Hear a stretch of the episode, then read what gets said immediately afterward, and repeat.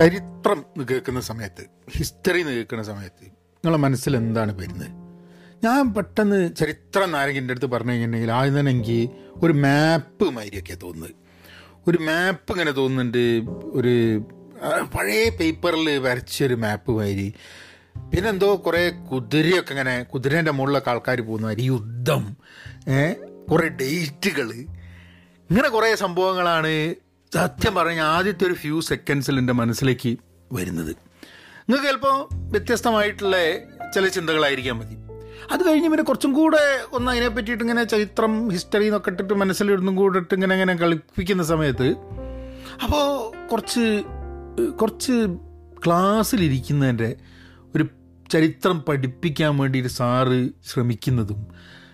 പക്ഷേ അതിലൊക്കെ എന്ന് പറഞ്ഞു കഴിഞ്ഞിട്ടുണ്ടെങ്കിൽ എന്റെ മനസ്സിൽ കൂടെ പോകുന്നത് ഇതൊക്കെ എന്തിനാ ഇപ്പം ഞാൻ പഠിക്കുന്നത്?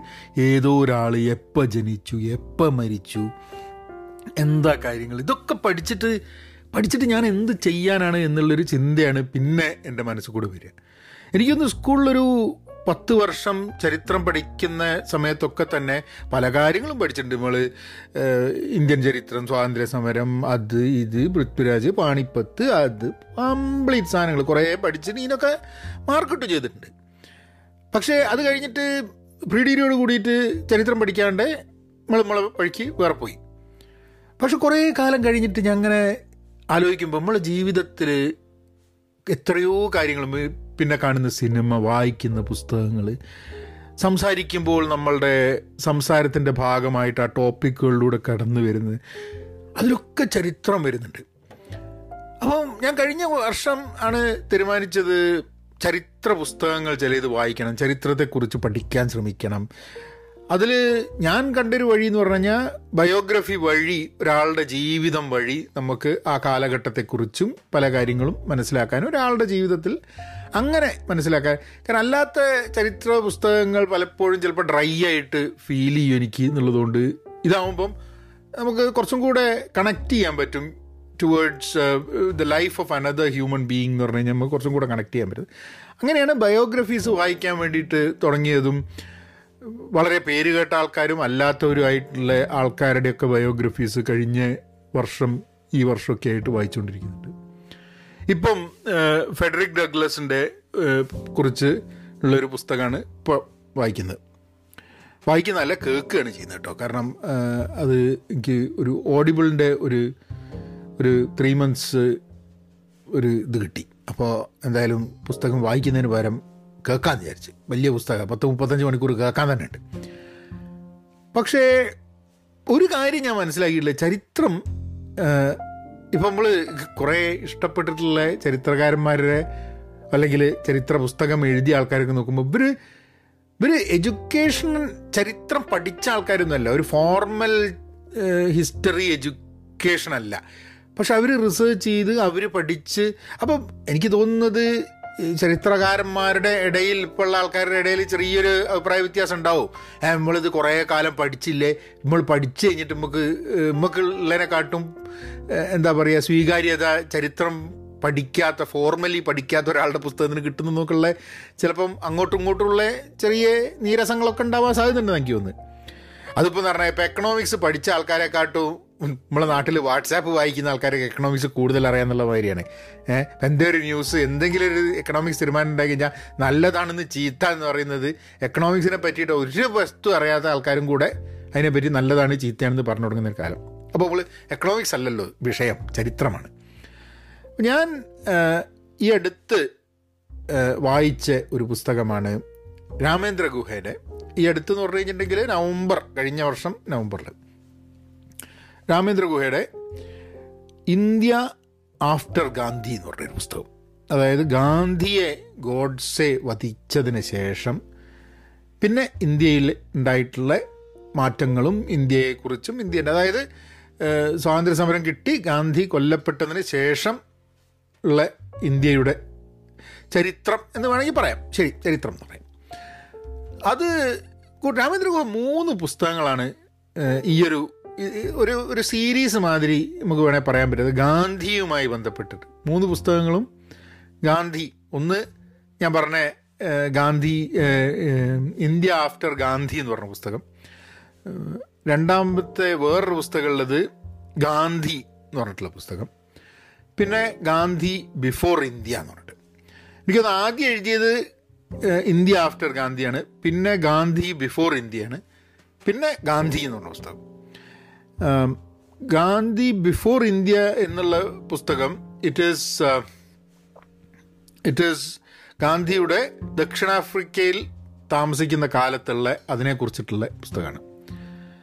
മൂന്നാമത്തെ പുസ്തകമാണ് ഗാന്ധി എന്ന് പറഞ്ഞ പുസ്തകം. അതായത് ഗാന്ധി ദക്ഷിണാഫ്രിക്കയിൽ നിന്നും ഇന്ത്യയിൽ വന്നു കഴിഞ്ഞിട്ട് ഗാന്ധി മരിക്കുന്ന വരെ ഉള്ള ഇന്ത്യയിലെ ആ കാലയളവാണ് ഗാന്ധി എന്ന് പറഞ്ഞ പുസ്തകം the years that change the world അപ്പോൾ ഇതിൽ ഇന്ത്യ ആഫ്റ്റർ ഗാന്ധി എന്നുള്ള പുസ്തകം വായിച്ചു കഴിഞ്ഞിട്ട് മറ്റേ പുസ്തകങ്ങൾ ഭയങ്കര വലിയ പുസ്തകങ്ങളാണ് ഇന്ത്യ ആഫ്റ്റർ ഗാന്ധി തന്നെ പത്ത് എഴുന്നൂറ്റമ്പത് പേജുണ്ട്.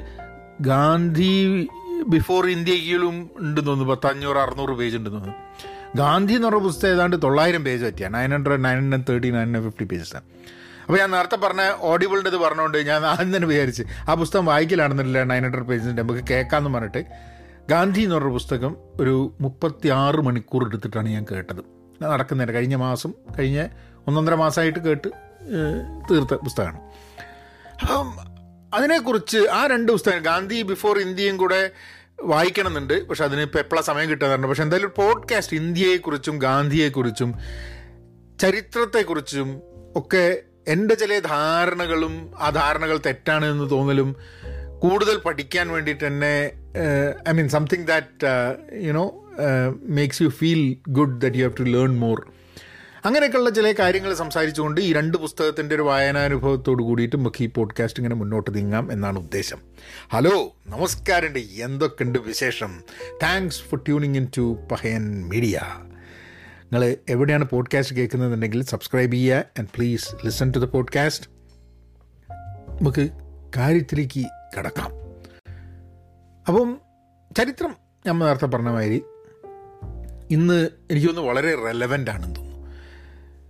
പല ആൾക്കാരും പല വേർഷൻസ് ഓഫ് ചരിത്രമുണ്ട് അല്ലേ? നമ്മൾ എന്തെങ്കിലും ഒരു സംഭവം പാസ്റ്റിൽ നടന്നതിനെ പറ്റി പറയുകയാണെങ്കിൽ അത് മുമ്പ് പറഞ്ഞ മാതിരി അല്ല ഇപ്പം എന്നൊക്കെ പറഞ്ഞ് ആൾക്കാർ ചരിത്രത്തെ മാറ്റി എഴുതാൻ വേണ്ടി ശ്രമിക്കുന്നുണ്ട് ചരിത്രം അങ്ങനെയല്ല എന്ന് പറയുന്നുണ്ട്. അങ്ങനത്തെ കുറേ കാര്യങ്ങൾ നടക്കുമ്പോൾ ഒരു വ്യക്തി എന്നുള്ള രീതിയിൽ നമ്മളായിട്ട് ചരിത്രം ചരിത്രത്തിലുള്ള ചരിത്ര പുസ്തകങ്ങൾ വായിക്കുകയും നമ്മളായിട്ട് അതിനെപ്പറ്റി മനസ്സിലാക്കാൻ ശ്രമിക്കുകയും അത് നമ്മളെ എങ്ങനെ ബാധിക്കുന്നു എന്നുള്ളതിനെക്കുറിച്ച് നമ്മൾ കുറച്ച് ഡീപ്പായിട്ട് ചിന്തിക്കാൻ വേണ്ടി ശ്രമം നടത്തണമെന്നാണ് നമുക്ക് പ്രസന്റിനെയും ഫ്യൂച്ചറിനെ കുറിച്ചും മനസ്സിലാക്കാൻ വേണ്ടിയിട്ട് നമുക്ക് ഹിസ്റ്ററിയെ കുറിച്ചിട്ടുള്ളൊരു നമ്മളുടെ ഒരു അണ്ടർസ്റ്റാൻഡിങ് ഡെവലപ്പ് ചെയ്യേണ്ട ഒരു ആവശ്യമുണ്ടെന്ന് പലപ്പോഴും തോന്നുന്നുണ്ട്.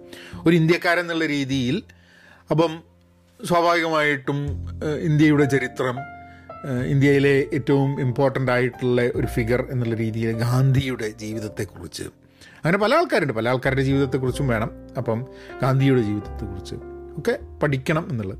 ഗാന്ധി ഉണ്ട് അംബേദ്കർ ഉണ്ട് ജവഹർലാൽ നെഹ്റു ഉണ്ട് ധാരാളം ആൾക്കാരുണ്ട്.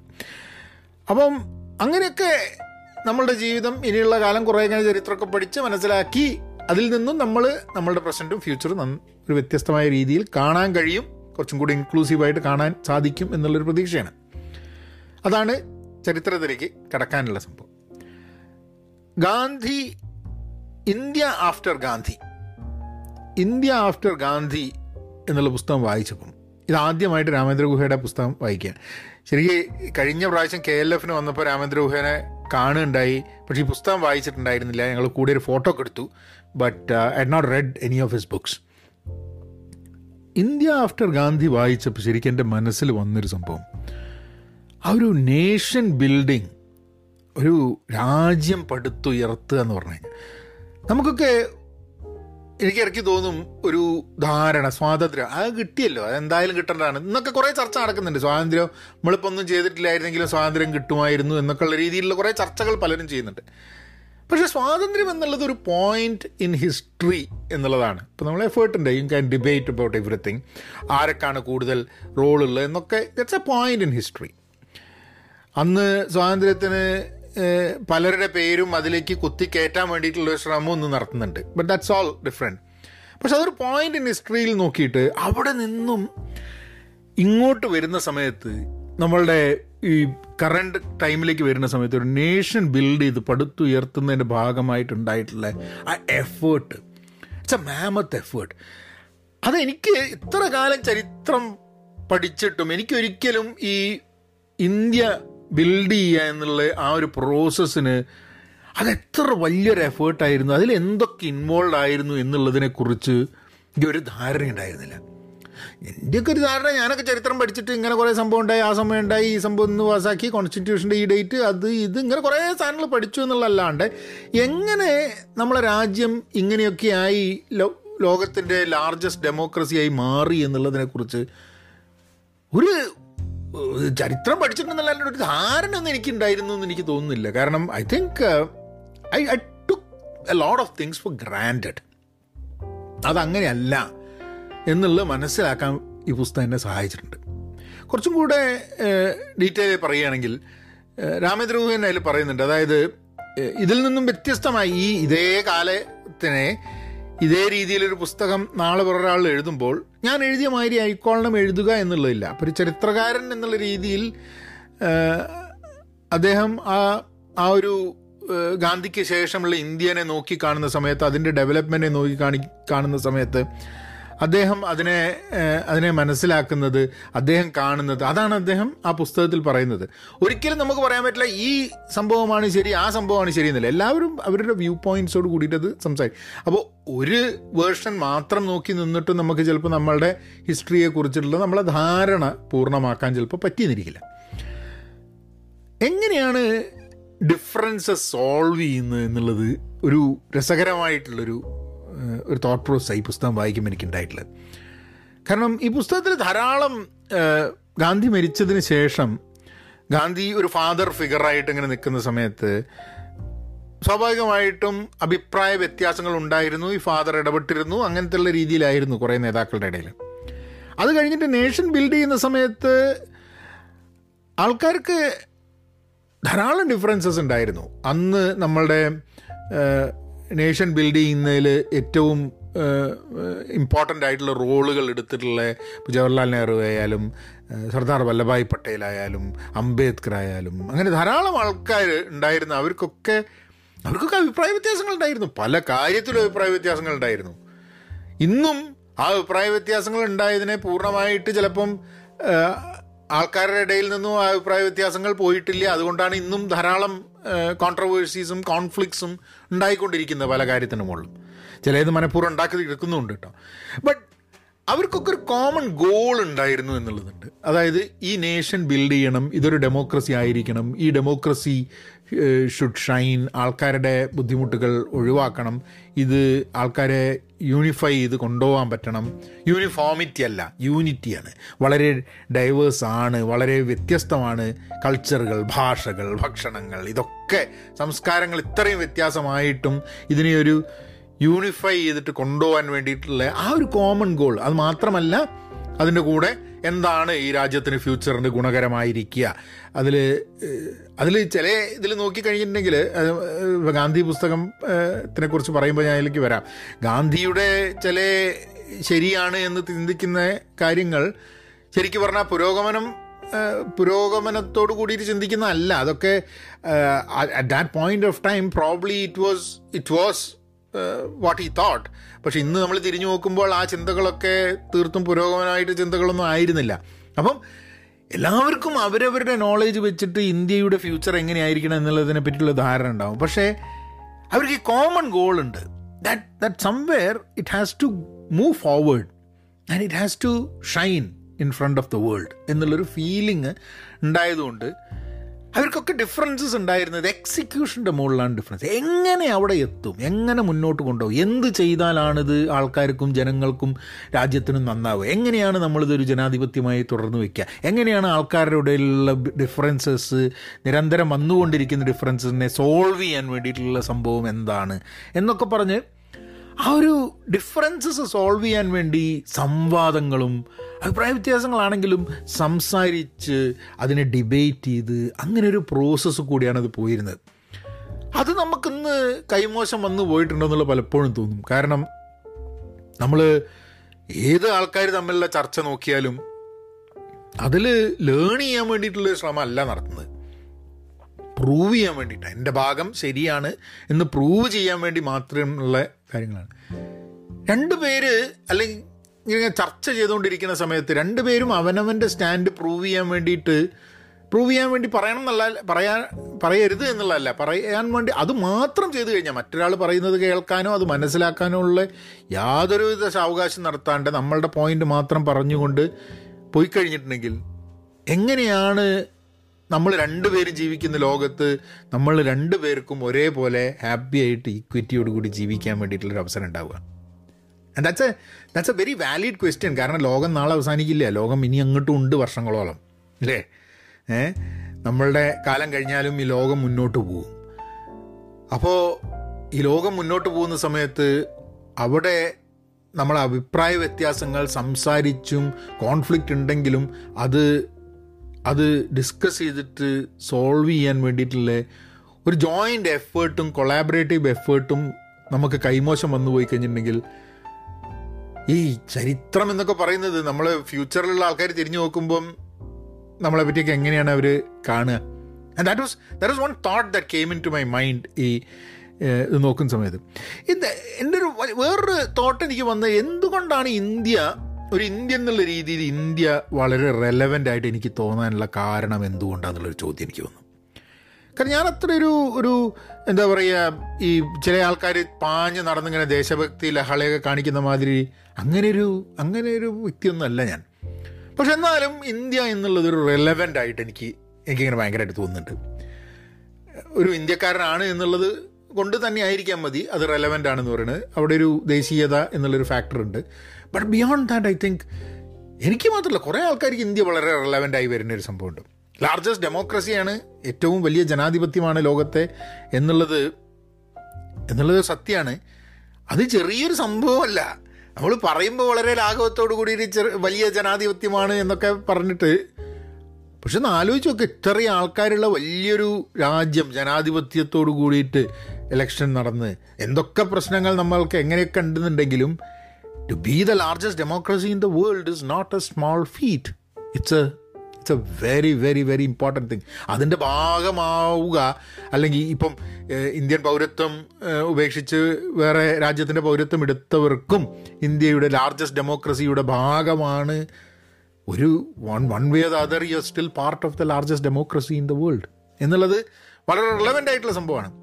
പക്ഷെ അതിനെക്കാട്ടും ഇമ്പോർട്ടന്റ് ആയിട്ട് എനിക്ക് ഈ പുസ്തകം വായിക്കുമ്പോഴും ആ ക്വസ്റ്റ്യനിലേക്കുള്ള ഒരു ആൻസർ കണ്ടെത്തുന്നതിന്റെ ഭാഗമായിട്ടും ഡൈവേഴ്സിറ്റി ബഹുസ്വരത ഇത്രയും വ്യത്യസ്തമായിട്ടുള്ള എത്ര തര ആൾക്കാരുണ്ട് അല്ലേ നമ്മൾ ഞാനൊന്നും ഇന്ത്യയിലെ എല്ലാവിധ ആൾക്കാരുമായിട്ട് ഇപ്പം ഞാൻ പഠിച്ചത് ആർ ഇ സിയിലായതുകൊണ്ട് ആർ ഇ സിക്ക് ആ ഒരു ഒരു എല്ലാവരെയും ഒരുമിച്ച് കൊണ്ടുവരുന്നതിന്റെ ആ ഒരു കൾച്ചറൽ ഇത് വലിയൊരു ഇമ്പോർട്ടന്റ് ഫാക്ടറാണ് അതിൽ അതുകൊണ്ടാണ് എല്ലാ സ്റ്റേറ്റിൽ നിന്നും ഒരു ഒരു നമ്മളൊരു ക്ലാസ് നോക്കുകയാണെങ്കിൽ അതിലെല്ലാ സ്റ്റേറ്റിൽ നിന്നും ഒരാളോ ഉണ്ടാവും. അപ്പം ഞങ്ങളെ ക്ലാസ്സിൽ എങ്ങനെയാന്ന് പറഞ്ഞു കഴിഞ്ഞാൽ പകുതി ആൾക്കാർ ഹോം സ്റ്റേറ്റിൽ നിന്നാണ് അതായത് കേരളത്തിൽ ആർ ഇ സിയിലായതുകൊണ്ട് കേരളത്തിൽ നിന്നുള്ള ആൾക്കാരാണ്. ബാക്കി പകുതി എല്ലാ സ്റ്റേറ്റിൽ നിന്നും കൂടി വരുന്ന ആൾക്കാരാണ്. ഓരോ സ്റ്റേറ്റിൽ നിന്ന് അതിനൊക്കെ വേണ്ടിയിട്ടുള്ള റെപ്രസെന്റേഷൻ ഉണ്ട്. അന്നൊക്കെ ചില ഇതിൽ ക്ലാസ്സുകൾ കുറവാണ് മീൻ സ്റ്റുഡൻസ് കുറവാണ് എന്നുള്ളതുകൊണ്ട് അവിടെ ചിലപ്പോൾ ഫുൾ റെപ്രസെന്റേഷൻ ഉണ്ടാവില്ല. പക്ഷെ നമ്മളിപ്പോൾ ഒരു ഒരു വർഷത്തെ നമ്മളുടെ കോളേജ് നോക്കുകയാണെങ്കിൽ ആ കോളേജിലെല്ലാം ഞങ്ങൾക്കൊക്കെ എല്ലാം എനിക്കൊക്കെ പറഞ്ഞാൽ എല്ലാ സ്ഥലത്തു നിന്നുമുള്ള സുഹൃത്തുക്കൾ ഉണ്ടായിരുന്നു. നാല് വർഷം ഭാരതത്തിൽ ജീവിച്ച് പഠിക്കുക എന്നുള്ളൊരു ഫീലിംഗ് ആർ ഇ സിയിൽ എനിക്ക് ഉണ്ടായിട്ടുണ്ട്. ഏഹ് അത് എല്ലാ എല്ലാ സ്റ്റേറ്റിൽ നിന്നും ചില സ്റ്റേറ്റിൽ നിന്നൊക്കെ മലയാളികളാണ് വരുന്നത് എന്നുണ്ടെങ്കിലും അവർ അവിടുത്തെ കൾച്ചർ ഇമ്പാവ് ചെയ്തുകൊണ്ട് തന്നെയാണ് അവർ ഇങ്ങോട്ട് വരുന്നത്. അപ്പോൾ എനിക്ക് ആ ഒരു ഡൈവേഴ്സിറ്റി അത് കോളേജിൽ തന്നെ ഉണ്ടായിരുന്നു. എനിക്ക് തോന്നുന്നത് ഇന്ത്യയെക്കുറിച്ച് ചരിത്രത്തിൽ ചരിത്ര ക്ലാസ്സുകളിൽ പഠിക്കുന്നതിനെക്കാട്ടും കൂടുതൽ ആർ ഇ സിയിൽ പഠിക്കുന്ന കാലത്താണ് എനിക്ക് കൂടുതൽ ഉണ്ടായിട്ടുള്ളത്. പല ആൾക്കാരായിട്ട് ബംഗാളിലുള്ള ആൾക്കാരായിട്ടും പിന്നെ യു പിയിലുള്ള ആൾക്കാരായിട്ടും ബീഹാറിൽ നിന്നുള്ള സുഹൃത്തുക്കളായിരിക്കും മഹാരാഷ്ട്രയൻ സുഹൃത്തുക്കളാണ്. ഇവരോടൊക്കെ സംസാരിക്കുമ്പോൾ സിക്കിമെന്ന് ആസാമെന്ന്. ഇവരോടൊക്കെ സംസാരിക്കുന്ന സമയത്ത് നമ്മൾ അവിടുത്തെ അവിടുത്തെ കൾച്ചറിനെ കുറിച്ച് അവരുടെ ജീവിതത്തിനെ കുറിച്ച് ഒക്കെ മനസ്സിലാക്കി പഠിക്കുന്നത് ഒരു റിയൽ എക്സ്പീരിയൻസ് ആണ്. ഈ അപ്പോൾ ആ ഒരു ഡൈവേഴ്സിറ്റി ഐ തിങ്ക് അത് എനിക്ക് ഇന്ത്യ എന്നുള്ളത് വളരെ റെലവന്റ് ആക്കി തോന്നുന്നൊരു സംഭവമാണ്. പിന്നെ നമ്മൾക്ക് മുൻപേ വളരെ പ്രഗത്ഭരായിട്ടുള്ള വളരെ ഉന്നതമായ ചിന്തകളുള്ള കുറേ ആൾക്കാരുണ്ടായിരുന്നു. അവരുടെ ഒരു കളക്റ്റീവ് എഫേർട്ടാണ് ഇന്ന് ഞാനൊക്കെ അനുഭവിക്കുന്നത് ആസ് എൻ ഇന്ത്യൻ ഞാൻ പുറത്തു പോകുന്നതാണെങ്കിലും അല്ലെങ്കിൽ നമ്മൾ ആൾക്കാരുമായിട്ട് കമ്മ്യൂണിക്കേറ്റ് ചെയ്യുന്നതാണെങ്കിലും അതിലൊക്കെ അവരുടെ ഒരു എഫേർട്ട് എന്നുള്ളത് വലിയൊരു സംഭവമാണ് എന്നുള്ളത്. പലപ്പോഴും വളരെ ഈസിയാണ് നമുക്ക് നമ്മളെ മുൻപേ പോയ ആൾക്കാരുടെ എഫേർട്ടിനെ ഡിസ്കൗണ്ട് ചെയ്യാൻ വളരെ എളുപ്പമാണ് നമുക്ക്. അതായത് അവരെക്കാട്ടൊക്കെ ഭയങ്കരമാണ്. അതിനെന്താ എളുപ്പം എങ്ങനെയാന്ന് പറഞ്ഞു കഴിഞ്ഞാൽ അന്ന് ഒരു അതായത് ഒരു എഴുപത് വർഷം മുമ്പേ ആൾക്കാർ ചിന്തിച്ചിരുന്ന ഇതും പറഞ്ഞിരുന്നതും നോക്കിയിട്ട് ഇന്ന് നമ്മളുടെ ഉള്ള നോളേജും ഇന്ന് ശാസ്ത്രവും നമ്മളുടെ എന്താ പറയുക സോഷ്യൽ സയൻസസും ഒക്കെ തന്നെ ഡെവലപ്പ് ചെയ്തിട്ട് എഴുപത് വർഷത്തെ ഡെവലപ്മെന്റ് ഉണ്ടായിട്ടുണ്ട്. എന്നിട്ട് നമ്മൾ തിരിച്ചു വന്നിട്ട് അവർ പറഞ്ഞ കാര്യത്തിനെ നമ്മൾ വിശകലനം ചെയ്ത് ബ്രേക്ക് ചെയ്തിട്ട് അവർ വലിയ സംഭവം ഉണ്ടായിരുന്നില്ല എന്നുള്ളത് ചിന്തിച്ച് അവരെ ഡിസ്കൗണ്ട് ചെയ്തിട്ട് ഒഴിവാക്കി അവർക്ക് പ്രസക്തി നഷ്ടപ്പെടുത്താൻ വേണ്ടിയിട്ടുള്ള ധാരാളം ശ്രമം നടത്തുന്നുണ്ട്. എല്ലാ ക്വാർട്ടേഴ്സിനും ആ ശ്രമം നടത്തുന്നുണ്ട് എന്നുള്ളതാണ് എനിക്ക് തോന്നുന്നത്. But but that's not that's not truly fair എന്നുള്ളതാണ് എന്റെ പേഴ്സണൽ ഒപ്പീനിയൻ അപ്പോൾ the have been great people who lived before before me എന്നുള്ള ഒരു realisation makes makes India as a nation very relevant for me എനിക്ക് ജീവിതത്തിന്റെ ഒരു slice കിട്ടുന്നുണ്ട്. ഒരു ഇന്ത്യക്കാരൻ എന്നുള്ള രീതിയിൽ ജീവിതത്തിന്റെ ഒരു സ്ലൈസ് കിട്ടുന്നുണ്ട്. അതെന്താ ഞാൻ അങ്ങനെ പറയാൻ കാരണം എന്ന് പറഞ്ഞാൽ ഞാനിപ്പം ഇന്ത്യയിൽ ജനിച്ച് വളർന്ന് പഠിച്ച് ജോലിയെടുത്ത് പിന്നെ പല സ്ഥലത്തും ലോകത്ത് പോയി ജീവിച്ച് അങ്ങനെയൊക്കെ പോകുന്ന സമയത്ത് നമുക്ക് അവിടെയൊക്കെ ജീവിക്കാൻ വേണ്ടി നമ്മളെ നമുക്ക് നമ്മളെ ഹെൽപ്പ് ചെയ്യുന്നതാണ് ഈ slice of life of being an Indian ആ ഒരു ബഹുസ്വരതയും നമ്മൾക്കൊക്കെ പലതരത്തിലുള്ള ആൾക്കാർ ഒരുമിച്ച് ജീവിക്കാൻ വേണ്ടിയിട്ടുള്ളൊരു എൻവയൺമെന്റ് ഉണ്ടെന്നുള്ളത്.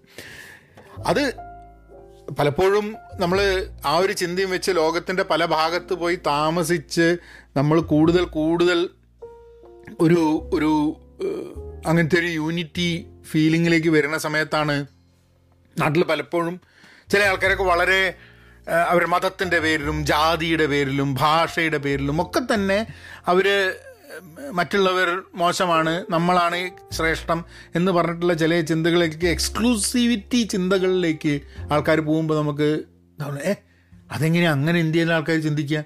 ഞാൻ ഇന്ത്യയിൽ നിന്നും ഞാൻ പഠിച്ചിട്ടുള്ളത് ഇൻക്ലൂസീവ്നെസ് ആണല്ലോ.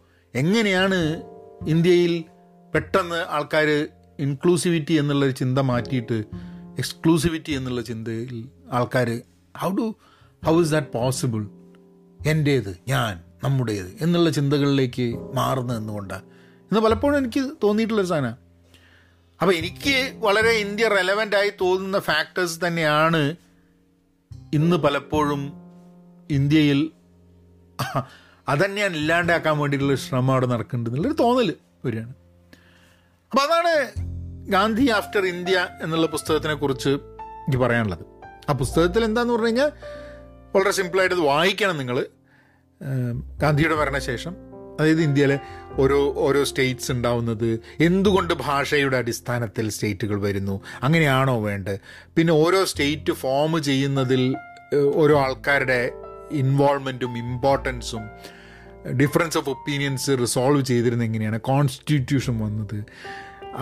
പിന്നെ എലക്ഷനുകൾ എലക്ഷനുകളും പിന്നെ ഈ എല്ലാ ത്രൂ ഔട്ട് ഓരോ കാലത്തും സി വലിയൊരു കാല ഇളവായതുകൊണ്ട് ഒരു ചരിത്രകാരൻ എഴുതാൻ തുടങ്ങുന്ന സമയത്ത് അദ്ദേഹത്തിന്റെ വ്യൂ കൂടെ ഏറ്റവും ഇമ്പോർട്ടൻസ് ആയിട്ട് അത് വായിക്കുന്ന ഒരു വ്യക്തിക്ക് ഇന്ത്യയെ കുറിച്ചിട്ടുള്ള അവരുദ്ദേശിക്കുന്ന രീതിയിലുള്ള ഒരു ഇമേജ് കിട്ടുക എന്നുള്ളതാണ് മെയിനായിട്ടുള്ള സംഭവം. And I think I think to that extent may be because Ramendra Guha is not a trained historian but he's an historian and നമുക്കപ്പം വളരെ ഈസി ആയിട്ട് മനസ്സിലാവുന്ന രീതിയിൽ ആ പുസ്തകം മുന്നോട്ട് പോകുന്നുണ്ട് എന്നുള്ളതാണ്. ഇത് മലയാളത്തിലുണ്ടോ എന്ന് എനിക്ക് അറിഞ്ഞൂടാ India after Gandhi is a must read book. നമുക്ക് അടുത്ത പുസ്തകത്തിലേക്ക് കിടക്കാം. ഈ പോഡ്കാസ്റ്റ് ചിലപ്പം കുറച്ച് നീളം കൂടുന്നുണ്ടാവും. അടുത്ത പുസ്തകം ഇത് ഏഹ്, രാമേന്ദ്രഗുയുടെ മൂന്നാമത്തെ പുസ്തകം ഇതല്ലേ രണ്ടാമത്തെ പുസ്തകം ഗാന്ധി ബിഫോർ ഇന്ത്യയാണ്. അത് ഞാൻ വായിച്ചിട്ടില്ല. ഈ അപ്പോൾ ഇത് ഗാന്ധി എന്ന് പറഞ്ഞ പുസ്തകം. Years that change the world ഇത് ഗാന്ധിയുടെ ഇന്ത്യയിൽ ദക്ഷിണാഫ്രിക്കയിൽ നിന്ന് ഇന്ത്യയിൽ വന്നിട്ടുള്ള കാലത്തെ ജീവിതമാണ് അപ്പം ഗാന്ധി സൗത്ത് ആഫ്രിക്കയിൽ നിന്ന് വന്നു കഴിഞ്ഞിട്ട് അപ്പോൾ ഗാന്ധി വില്ലേജസിലൊന്നും ജീവിച്ചിട്ടില്ല. അപ്പം ഗാന്ധി ജീവിച്ചിട്ടുള്ള പിന്നെ എന്താ ഇംഗ്ലണ്ടിലായിരുന്നു ഇംഗ്ലണ്ടിൽ നിന്ന് സൗത്ത് ആഫ്രിക്കയിൽ പോയി. അപ്പം ഇന്ത്യയിലെ വില്ലേജസിനെ പറ്റിയൊന്നും ഗാന്ധിക്ക് വലിയ ധാരണ അല്ല അങ്ങനെയാണ് ഗാന്ധി ഇന്ത്യ മുഴുവൻ സഞ്ചരിച്ച് വില്ലേജസിൽ പോയി ജീവിച്ച് മനസ്സിലാക്കി അതിൽ കൂടി ആയിരിക്കണം ഇന്ത്യയെ കണ്ടറിയാനുള്ളതും ഇന്ത്യനെ ഇന്ത്യനെ അനുഭവിച്ചറിയണം എന്നുണ്ടെങ്കിൽ ഗ്രാമങ്ങളിലൂടെ വേണം എന്നുള്ളൊരു ഉദ്ദേശത്തോടു കൂടി അല്ലാണ്ട് you cannot you cannot basically talk about in ഇന്നുള്ളതിനെക്കാട്ടും എത്രയോ എത്രയോ കൂടുതൽ ആൾക്കാർ അന്ന് ഗ്രാമങ്ങളിൽ ജീവിച്ചിരുന്ന ഒരു കാലമാണ്. നഗരങ്ങളും ഗ്രാമങ്ങളും ഇവിടെ ഗ്രാമങ്ങളിൽ ജീവിച്ചെന്ന് പറയാം ഗ്രാമങ്ങൾ എന്നൊക്കെ പറഞ്ഞാൽ ഇന്നുള്ള ഗ്രാമങ്ങളെക്കാട്ടും വളരെ വ്യത്യസ്തമായിട്ടില്ല. അപ്പം അവിടുത്തെ ആൾക്കാരുടെ ജീവിതം majority being in being in in villages villages മനസ്സിലാക്കുക അങ്ങനത്തെ നുക്ക് ആൻഡ് കോർണർ അങ്ങനെയുള്ള യാത്ര ചെയ്തിട്ട് ആണ് ഗാന്ധി ഇതാണ്. നിങ്ങൾ ഗാന്ധി എന്ന് പറഞ്ഞ സിനിമ കണ്ടു കഴിഞ്ഞിട്ടുണ്ടെങ്കിൽ ആ ഒരു കാലയളവാണ് മെയിനായിട്ടുള്ളത് സോ എനിക്ക് ഈ പുസ്തകം വായിക്കുന്ന സമയത്ത് കുറേയൊക്കെ എന്ന് പറഞ്ഞു കഴിഞ്ഞാൽ ആ ഒരു സിനിമ കണ്ടതിന്റെ ഭാഗമായിട്ട് ചില കാര്യങ്ങളൊക്കെ ഇപ്പം എനിക്ക് ഈ ഗാന്ധിയുടെ വില്ലേജസ് കൂടിയുള്ള യാത്രയെ കുറിച്ചൊക്കെ പറയുന്ന സമയത്ത് എന്റെ മനസ്സിൽ ഗാന്ധി എന്ന് പറഞ്ഞ സിനിമയിൽ ഇദ്ദേഹം അങ്ങനെ എന്താ പറയുക ട്രെയിനിന്റെ മുകളിൽ കയറി പോകുന്നതും ട്രെയിനിലിട്ട് പോകുന്നതും ഒക്കെയാണ് എന്റെ മനസ്സിൽ വരുന്നത്. സോ സോ ഒരു ആ സിനിമ ഉള്ളതുകൊണ്ടായിരിക്കാം മതി ഇത് വായിക്കുന്ന സമയത്ത് അതിനൊരു ഒരു വിഷ്വൽ ഇത് കൊടുക്കാൻ വളരെ ഈസി ആയിട്ട് പറ്റി എന്നുള്ളത്. ഇത് വായിക്കല്ല ഞാൻ ഈ പുസ്തകം ചെയ്തിട്ടുള്ളത് ഞാൻ കേൾക്കുകയാണ് ചെയ്തിട്ടുള്ളത്. അതുകൊണ്ടായിരിക്കാം മതി. ചിലപ്പം ആ സിനിമ എന്റെ മനസ്സിലുള്ളതുകൊണ്ടായിരിക്കാം മതി ഈ പുസ്തകം കേട്ടിട്ട് അത് വിഷ്വലൈസ് ചെയ്യാൻ കുറച്ചും കൂടി ഈസി ആയിരുന്നു സ്വതവേ എനിക്ക് ഓഡിയോ ബുക്കുകൾ കേൾക്കുക എന്ന് പറഞ്ഞു കഴിഞ്ഞിട്ടുണ്ടെങ്കിൽ വായിക്കുന്നതിന്റെ അത്ര സുഖം കിട്ടാറില്ല. അതെനിക്കിപ്പം ഫെഡറിക് ഡഗ്ലസ് കേട്ടുകൊണ്ടിരിക്കുന്ന സമയത്ത് എനിക്ക് അനുഭവപ്പെടുന്നൊരു സംഭവമാണ്. കാരണം ഗാന്ധിയുടെ പുസ്തകം വായിച്ച് അല്ല കേൾക്കുന്നതും ഫെഡറിക് ഡഗ്ലസിന്റെ പുസ്തകം കേൾക്കുന്നതും തമ്മിലുള്ളൊരു വലിയൊരു വ്യത്യാസം. ഒന്ന് എനിക്ക് അറിയുന്നതും വിഷ്വലൈസ് ചെയ്യാൻ പറ്റുന്നു ഇമാജിൻ ചെയ്യാൻ പറ്റുന്നതും മനസ്സിലാക്കാൻ പറ്റുന്നതും ആയിട്ടുള്ളൊരു ഒരു സ്റ്റോറി അല്ലെങ്കിൽ കഥ ഒരു സാഹചര്യമൊക്കെയാണ് ഗാന്ധിയുടേത്. ഫെഡറിക് ഡഗ്ലസിന്റെ അങ്ങനെയല്ല എന്നുള്ളതാണ്. എനിവേ അത് നമുക്ക് വേറെ ദിവസം പറയാം. പക്ഷെ ഗാന്ധി പല പല ടൈപ്പ് ഓഫ് ഗാന്ധി എന്ന് പറയാം. അല്ലെങ്കിൽ പല രീതിയിൽ ഗാന്ധിയെ. അപ്പോൾ ഈ പുസ്തകത്തിനെ കുറിച്ച് പറയുന്നതിന് മുമ്പ് തന്നെ ഒരു കാര്യം മനസ്സിലാക്കുക നിങ്ങൾക്ക് ഗാന്ധിയെക്കുറിച്ച് എന്ത് തോട്ട് വേണം നിങ്ങൾക്ക് ആവാട്ടോ. ശരി തെറ്റ് നന്നായിരുന്നു നന്നായിരുന്നില്ല പ്രശ്നമാണ്. ഓക്കെ അതൊക്കെ നിങ്ങളുടെ ഓരോ നമ്മളൊക്കെ ഓരോരുത്തർക്കും ഒരു വ്യക്തിയെക്കുറിച്ചോ വ്യക്തിയുടെ ജീവിതത്തെക്കുറിച്ചോ കോൺട്രിബ്യൂഷനെക്കുറിച്ചോ ഒക്കെ ഡിഫറൻസ് ഓഫ് ഒപ്പീനിയൻ ഉണ്ടാവാനുള്ള അവകാശമുണ്ട്. ആ ഡിഫറൻസ് ഓഫ് ഒപ്പീനിയൻ ഉണ്ടാവും വേണം ആ ഡിഫറൻസ് ഓഫ് ഒപ്പീനിയൻ ചർച്ച ചെയ്യപ്പെടും വേണം. പക്ഷെ ഗാന്ധി ഒരു വ്യക്തി എന്നുള്ള രീതിയിലല്ല ആ പുസ്തകത്തിലൂടെ ഞാൻ ഗാന്ധിയെ കാണുന്നത്. ഗാന്ധി എന്ന മഹാത്മാവ് ഗാന്ധി എന്ന മഹാത്മാവ് or saint or how you want call Gandhi എന്ന അച്ഛൻ പിതാവ് ഗാന്ധി എന്ന വ്യക്തി ഗാന്ധി എന്ന ഭർത്താവ് ഗാന്ധി എന്ന രാഷ്ട്രീയക്കാരൻ ഗാന്ധി എന്ന സ്വാതന്ത്ര്യ സമരസേനാനി ഗാന്ധി എന്ന എക്സ്പെരിമെന്റർ ഇങ്ങനെ പല രീതിയിൽ ഉള്ള ഗാന്ധിയെ പല സമയങ്ങളിലായിട്ട് ഈ പുസ്തകത്തിൽ രാമേന്ദ്ര നമ്മളെ പരിചയപ്പെടുത്തുന്നുണ്ട് അപ്പം ഈ മഹാത്മാവ് എന്നുള്ളത് ആദ്യമായിട്ട് ഗാന്ധിയെ വിളിച്ചത് ആരാ എന്നുള്ളത് ഡിബേറ്റബിൾ ആയിട്ട് നടക്കുന്ന ഒരു സംഭവമാണ് പോപ്പുലറായിട്ട് പറയുന്നത് രവീന്ദ്രനാഥ് ടാഗോറാണ് മഹാത്മാ എന്നുള്ളത് ഗാന്ധിയെ ആദ്യം അഭിസംബോധന ചെയ്യുന്നത് പക്ഷെ അതിന് മുമ്പേ അതായത് അതൊരു മാർച്ചിൽ പറ്റിയാണ് പക്ഷെ അതിന് മുമ്പ് ജനുവരിയിലൊക്കെ അദ്ദേഹത്തിന് വേറൊരാൾ ഒരു കറസ്പോണ്ടൻസിൽ അത് ഹിയസ് ഹിയസ് അഭിസംബോധന ചെയ്തിട്ടുണ്ട് മഹാത്മാവ് എന്നുള്ള ആയിരത്തി തൊള്ളായിരത്തി ഒമ്പതിൽ പോലും ഗോപാലകൃഷ്ണ ഗോഖലേക്കുള്ള ഒരു ലെറ്ററിൽ ഗാന്ധിയെ മഹാത്മാവായിട്ട് അഭിസംബോധന ചെയ്തിട്ടുണ്ട് എന്ന് പറഞ്ഞിട്ടുള്ള ഒരു ഇതുണ്ട്. അപ്പോൾ ഈ പുസ്തകത്തിന്റെ ഒരു എന്താ പറയുക കറസ്പോണ്ടൻസ് വഴിയും ആർക്കൈവ്സിൽ കൂടിയാണ് ഗാന്ധിയെ അൺട്രാവൽ ചെയ്തിട്ട് നമ്മളുടെ മുമ്പിൽ കൊണ്ടുതരുന്നത് രാമേന്ദ്ര ഗുഹ. അപ്പം ആൾക്കാർ എഴുതിയ കത്തുകൾ പിന്നെ ഗാന്ധി പോയ വിസിറ്റ്സ് ഗാന്ധിക്ക് വന്ന ലെറ്ററുകൾ ഗാന്ധി അയച്ച ലെറ്ററുകൾ മഹാദേവ് ദേശായി എന്ന് പറഞ്ഞിട്ട് ഗാന്ധിയുടെ കൂടെ ഉണ്ടായിരുന്ന അദ്ദേഹത്തിന്റെ അദ്ദേഹം എഴുതി വെച്ചിട്ടുള്ള കുറേ കുറിപ്പുകൾ. അങ്ങനെ കുറേ വോളിയംസ് ഓഫ് വോളിയംസ് ഓഫ് അങ്ങനത്തെ ഡോക്യുമെൻസിൽ നിന്നും ഗാന്ധിയെ കൺസ്ട്രക്ട് ചെയ്തെടുക്കുക ആണ് ഈ പുസ്തകം ചെയ്തിട്ടുള്ളത് എനിക്ക് തോന്നുന്നത്. അപ്പം ഗാന്ധി എന്ന അച്ഛൻ ആസ് എ ഫാദർ അത് കുറേ ഉണ്ട് അതിൽ കേട്ടോ അത് പല സമയത്തായിട്ട് ഗാന്ധി ഇപ്പം ഹരിലാലിന്റെ കാര്യമായാലും മണിലാലിന്റെ കാര്യമായാലും അപ്പം എന്തുകൊണ്ട് ഗാന്ധി നിങ്ങൾക്കറിയാം ഗാന്ധിയുടെ എനിക്ക് പലപ്പോഴും ഗാന്ധിയോട് ഒരു എതിരഭിപ്രായം ഉണ്ടായിരുന്നത്. ഗാന്ധി വ്യത്യസ്തമായുള്ള രീതിയിൽ ഗാന്ധിയുടെ മകൻ മൂത്ത മകനുമായിട്ട് ഇടപഴകിയിട്ടുണ്ടായിരുന്നെങ്കിൽ ഒരു അച്ഛൻ ഒരു ഒരു പാട്രിയാക്ക് എന്നുള്ള രീതിയിൽ ഞാനാണ് തീരുമാനിക്കുന്ന വീട്ടിലെ കാര്യങ്ങൾ എന്റെ ജീവിതം ഞാൻ തീരുമാനിക്കുന്ന പോലെയാണ് എന്ന് പറഞ്ഞുള്ള കടുംപിടുത്തം ചെയ്തിട്ടില്ലായിരുന്നെങ്കിൽ ഹരിലാലിന്റെ ജീവിതം ഒരു സാഡ് ജീവിതമായി പോവില്ലായിരുന്നു. അപ്പോൾ അതിനുള്ള ഉത്തരവാദിത്തം അതെപ്പോഴെങ്കിലും ഗാ ഗാന്ധിക്ക് തോന്നിയിട്ടുണ്ടോ ഗാന്ധി അത് ആക്സെപ്റ്റ് ചെയ്തിട്ടുണ്ടോ എന്നുള്ളത് ആ പുസ്തകം വായിച്ചിട്ട് എനിക്ക് മനസ്സിലായിട്ടില്ല. പക്ഷെ എപ്പോഴും ഗാന്ധി കാരണം എന്റെ തെറ്റായെന്ന് പറയുന്നതിനെക്കാട്ടും ഗാന്ധി ഇത് അയാൾ ശരിയാവില്ല അയാൾ ശരിയാവില്ല എന്നുള്ള രീതിയിൽ തന്നെയാണ് കാലാകാലം പറഞ്ഞു വന്നിട്ടുള്ളത് എന്നുള്ളതാണ് ഞാൻ മനസ്സിലാക്കുന്നത്. പക്ഷേ ഒരു കാര്യമുണ്ട്. ഗാന്ധിക്ക് ഉള്ളിന്റെ ഉള്ളിൽ ഗാന്ധി ചെയ്തത് ശരിയല്ല എന്നുള്ളൊരു തോന്നൽ ഉണ്ടായിട്ടുണ്ടായിരിക്കാം. അതുകൊണ്ടായിരിക്കാം ഗാന്ധി മണിലാലിന്റെ കേസിൽ ഹരിലാൽ വിട്ട് അടുത്ത കുട്ടികളുടെ കേസിൽ ഗാന്ധി ഒന്ന് അയവ് കൊടുത്തിട്ടുണ്ട്. ആ ഒരു അതേ രീതിയിലുള്ളൊരു കടുംപിടുത്തം ജീവിതത്തിൽ എന്ത് ചെയ്യണം എന്നുള്ളതിനെ കുറിച്ചിട്ട് ഗാന്ധി എടുത്തിട്ടില്ല. അത് ചിലപ്പം ഹരിലാലിനോട് ഗാന്ധി ചെയ്തത് തെറ്റാണ് എന്ന് സ്വയം ബോധ്യം വന്നതുകൊണ്ടായിരിക്കാം മതി. അല്ലെങ്കിൽ ഹരിലാലുമായിട്ടുള്ള ഒരു ഒരു കമ്മ്യൂണിക്കേഷനും ആ ഒരു ഒരു ഫാദർ എന്നുള്ള രീതിയിൽ പെരുമാറ്റത്തിൽ നിന്നും കുറേ കാലം കഴിയുമ്പോൾ ഒരു വ്യക്തി എന്ന രീതിയിൽ നമ്മൾ ലോകത്തിനെ കുറിച്ച് കുറേ കാര്യങ്ങൾ മനസ്സിലാവില്ലേ? ഇപ്പം നമ്മൾ ഏറ്റവും ആദ്യത്തെ കുട്ടിയോട് പെരുമാറുന്ന പോലെ അല്ല രണ്ടാമത്തെ കുട്ടീനോട് പെരുമാറുക. കാരണം ആദ്യമായിട്ട് ഒരു ഒരു പാരന്റ് ആവുന്ന സമയത്ത് നമുക്കറിയാത്ത കുറേ കാര്യങ്ങൾ ഒരു പാരന്റിങ്ങിലൂടെ കിടക്കുന്ന സമയത്ത് നമുക്ക് കുറച്ചും കൂടെ വ്യക്തമായിട്ട് മനസ്സിലാക്കിയിട്ട് അതിന് വേണ്ടിയിട്ടുള്ള കറക്ഷൻസ് രണ്ടാമത്തെ കേസിൽ എടുക്കാൻ സാധ്യതയുണ്ടെന്നുള്ളതാണ് സോ പ്രോബ്ലി അതായിരിക്കാം മതി. പക്ഷെ എന്നാലും ആ പുസ്തകം വായിച്ചിട്ട് അതിൽ വളരെ കൃത്യമായിട്ട് ഈ രാമേന്ദ്ര ഗുഹ പറയുന്നുണ്ട്.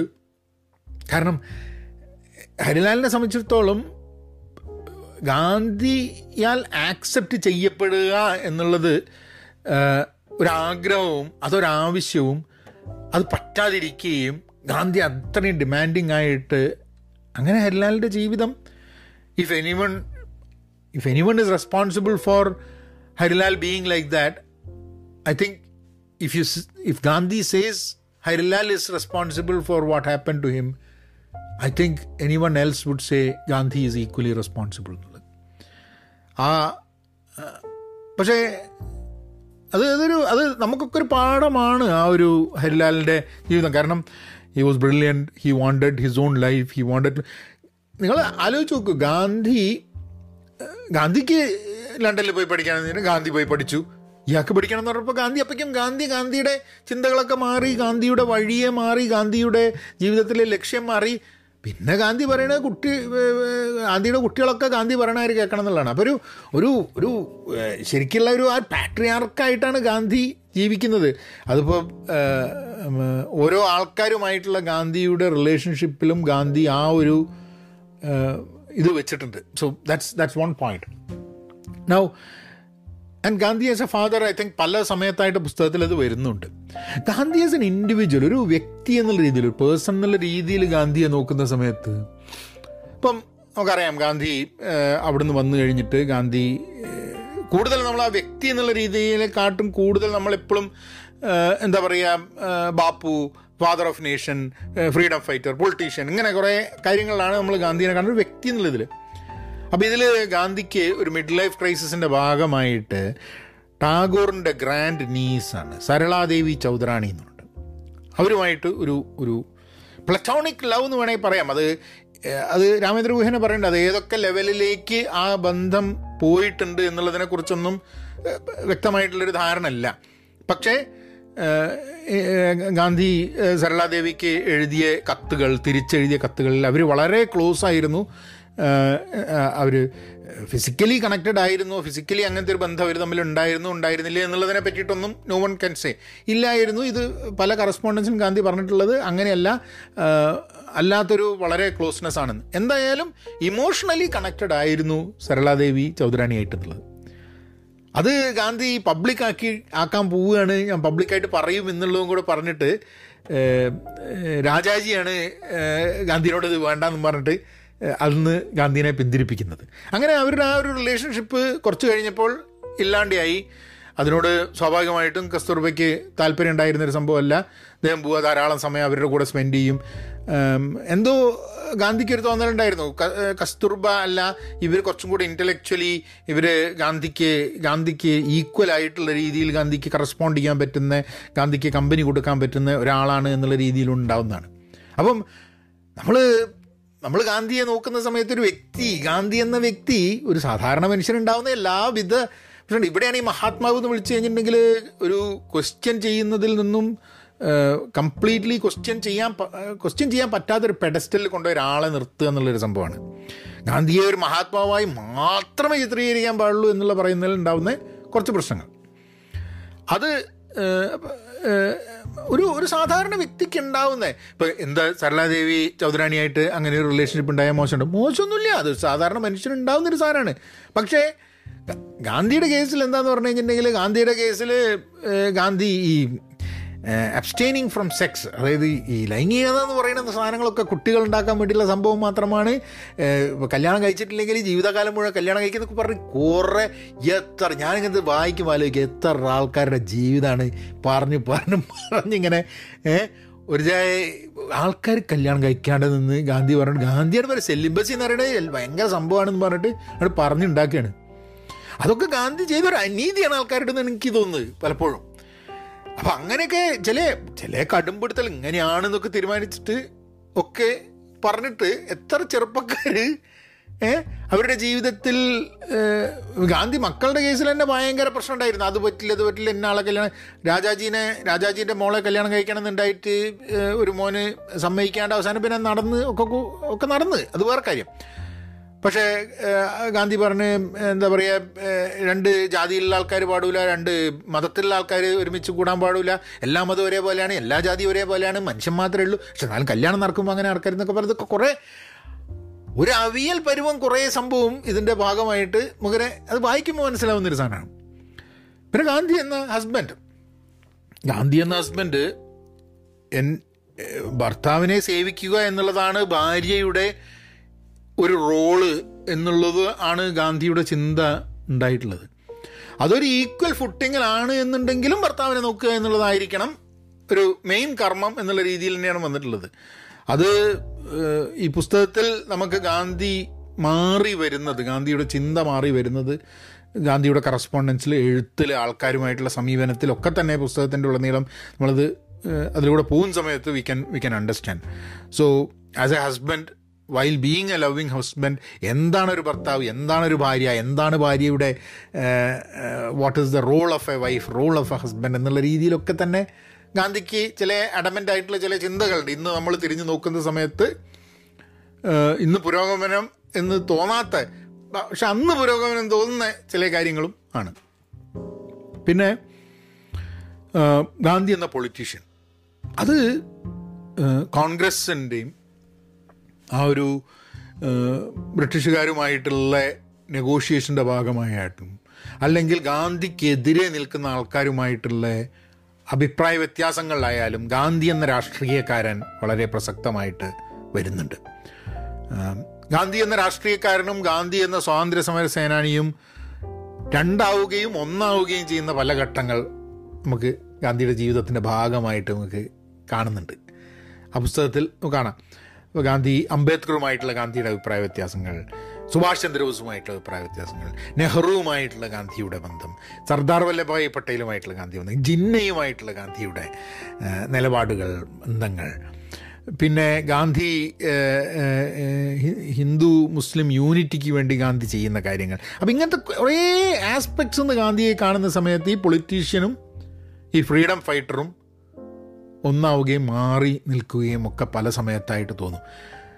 There is a shrewdness that comes to be seen while there is also ഒരു ഒരു എന്താണ് ശരി എന്നുള്ളതിനെ കുറിച്ചിട്ടുള്ളൊരു ഒരു വളരെ അഡമന്റ് ആയിട്ടുള്ളൊരു സ്റ്റാൻഡും എന്നാൽ ചെറിയൊരു വാതിൽ കൊട്ടി അടയ്ക്കുമ്പോൾ തന്നെ ജനാലയ്ക്ക് ചെറിയൊരു ഒന്ന് തുറന്നു വെക്കുക ജനാല. എന്തെങ്കിലും ഉണ്ടെങ്കിൽ ഞാൻ മാറാൻ തയ്യാറാണെന്ന് പറഞ്ഞിട്ട് വീട്ടിൽ അങ്ങനെ അങ്ങനെയാണ് ഗാന്ധിയെ ഞാനത് ഈ പുസ്തകം വായിക്കുന്ന സമയത്ത് പുസ്തകത്തിലൂടെ പോകുന്ന സമയത്ത് ദാറ്റ്സ് വാട്ട് ഐ ഫെൽറ്റ് ഗാന്ധിയുടെ എക്സ്പെരിമെന്റർ എന്ന് പറഞ്ഞൊരു ഒരു ഒരു എക്സ്പെരിമെന്ററാണ് ഗാന്ധി.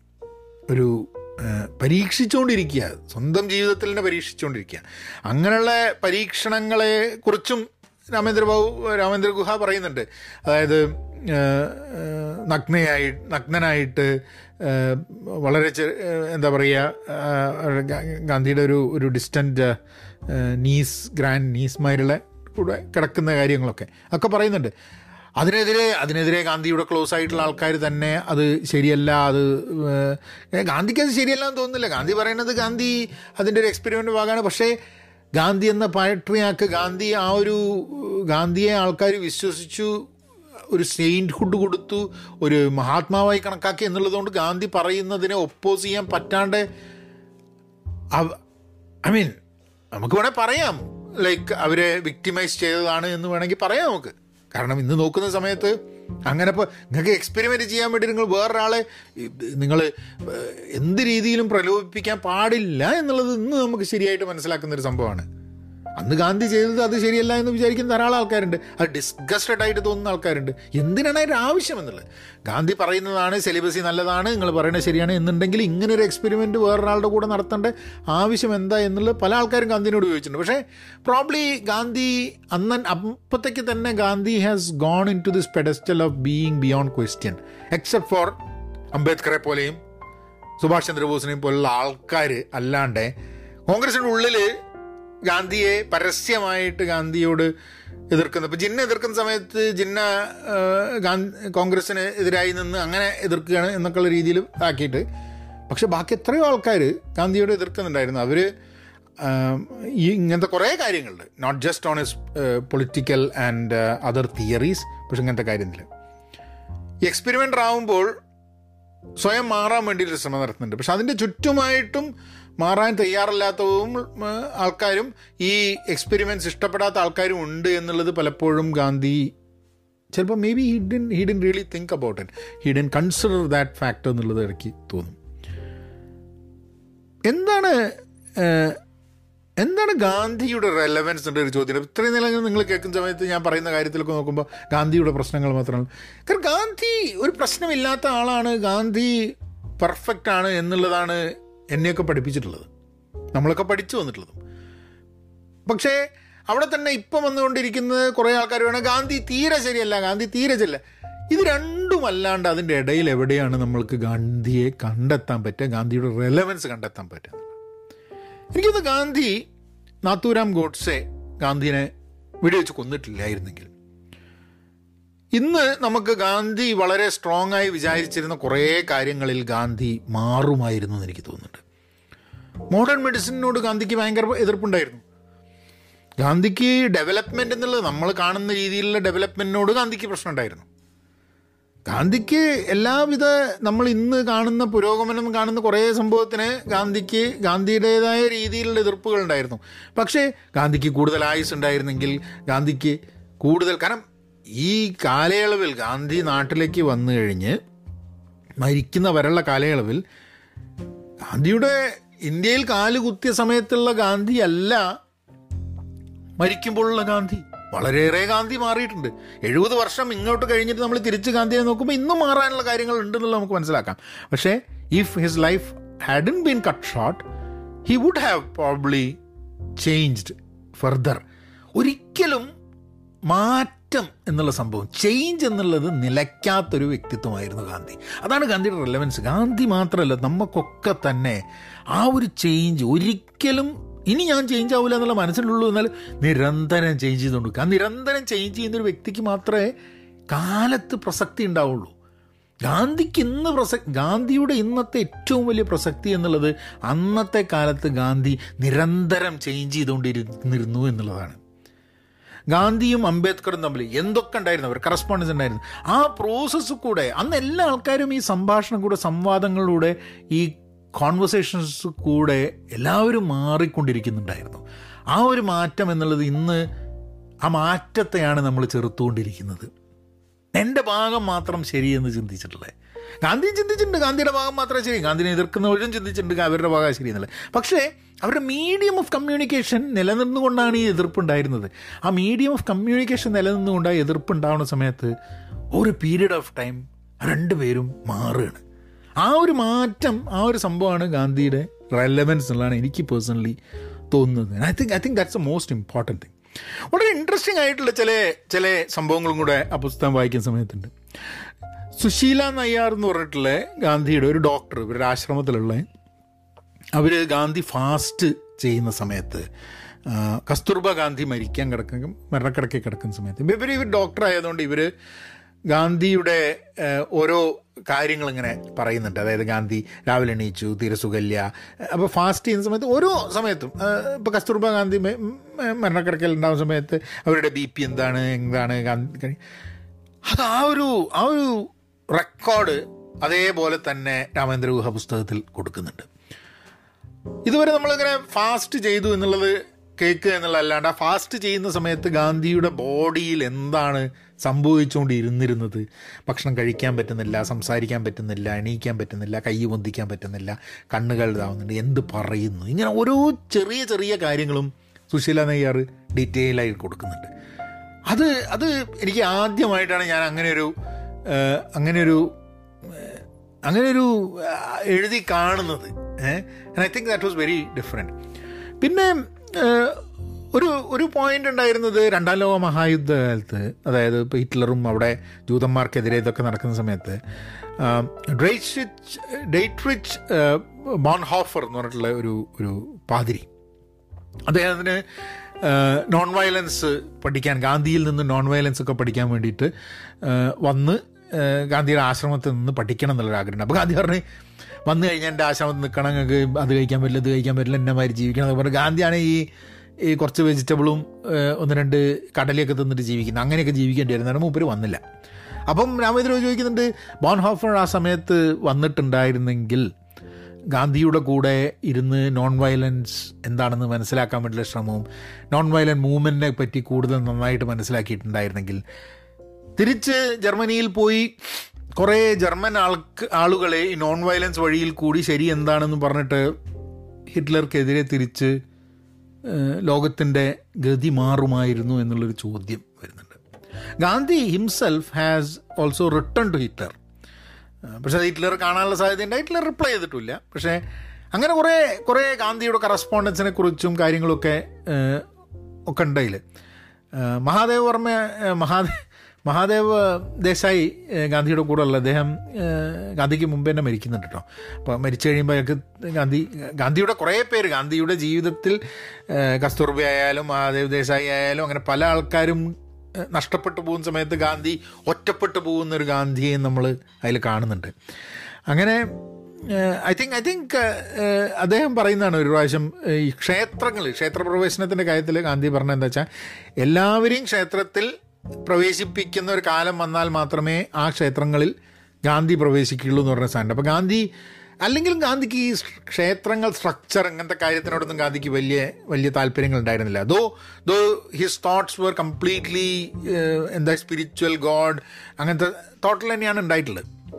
അതൊക്കെ എക്സ്പെരിമെന്റിന്റെ ഭാഗമായിട്ടുള്ള സംഭവമാണ്. അപ്പം ഇന്ന് ഒരു നിരീശ്വരവാദി യുക്തിവാദി എന്നൊക്കെ പറഞ്ഞാൽ ഗാന്ധി ചിന്തിക്കുന്ന കുറേ സംഭവത്തിനോട് നമുക്ക് നമ്മളേതായിട്ടുള്ള അഭിപ്രായ വ്യത്യാസങ്ങളും കാര്യങ്ങളൊക്കെ ഉണ്ടാവുമെന്നുണ്ടെങ്കിലും ഗാന്ധി ഗാന്ധിയുടെ ഒരു ബിലീഫ് സിസ്റ്റത്തിൽ നിന്നുകൊണ്ടാണ് ലോകത്തിനെ കണ്ടിരുന്നതും മാറാനും മാറ്റാനും വേണ്ടിയിട്ടുള്ള ശ്രമം നടത്തിയിരുന്നത് എന്നുള്ളതാണ്.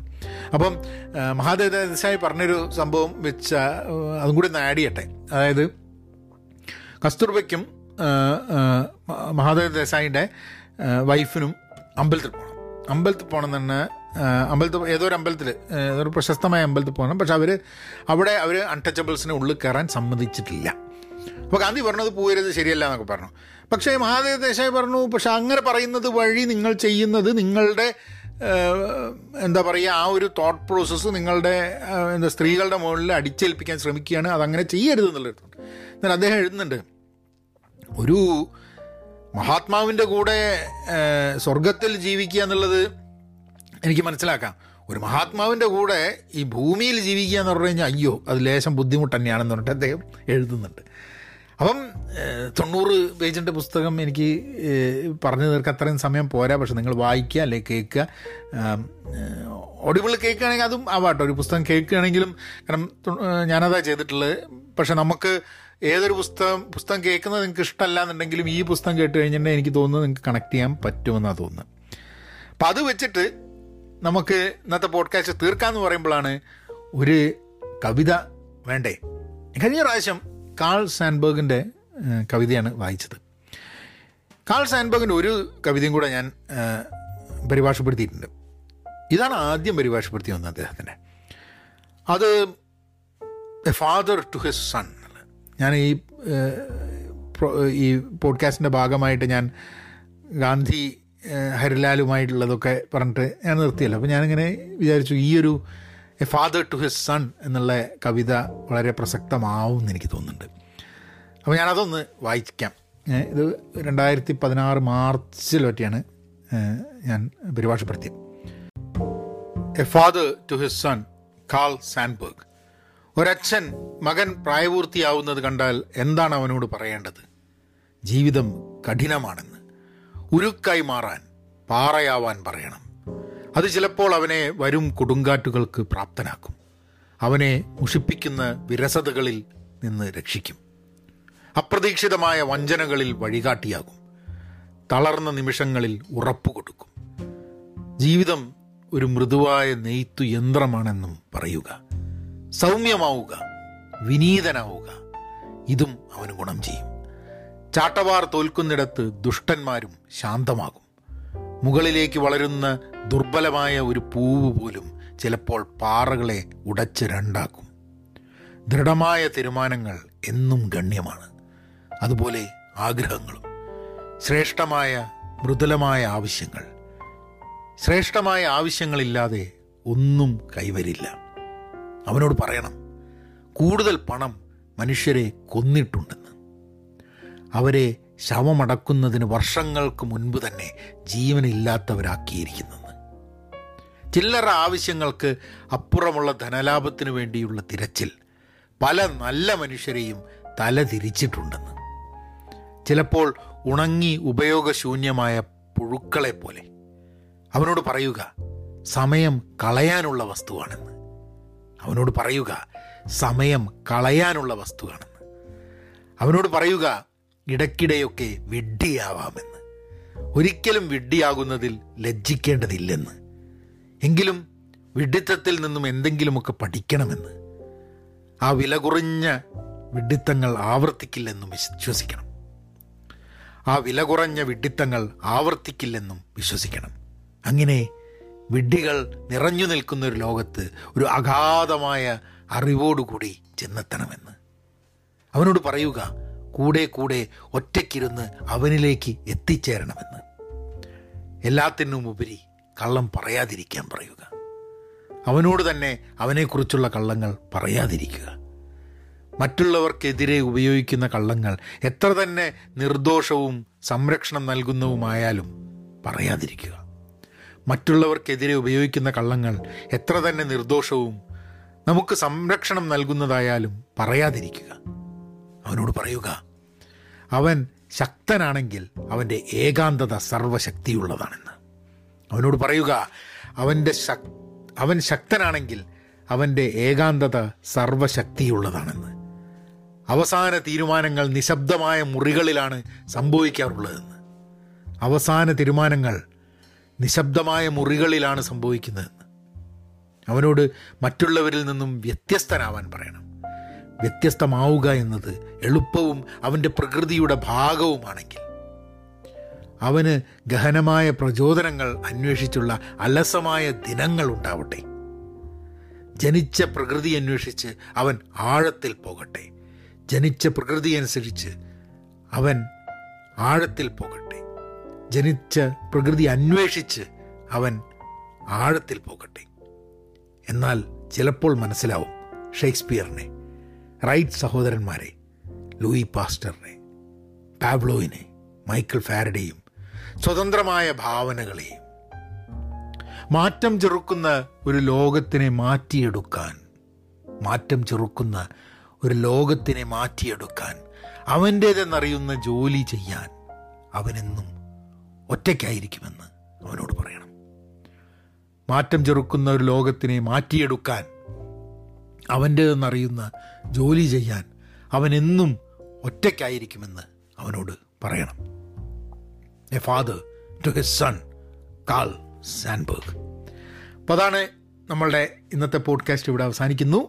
നിങ്ങൾ ആൾക്കാരുമായി ഷെയർ ചെയ്യുക. പോഡ്കാസ്റ്റുകൾ മെസ്സേജ് അയക്കുക പോഡ്കാസ്റ്റിനെ കുറിച്ച് Pahayan media at Gmail dot കോമിൽ message അയയ്ക്കുക നിങ്ങളെവിടെ പോഡ്കാസ്റ്റ് കേൾക്കുന്നത് വെച്ചാൽ അവിടെ നിന്ന് ഒരു കമന്റ് ഇടുക.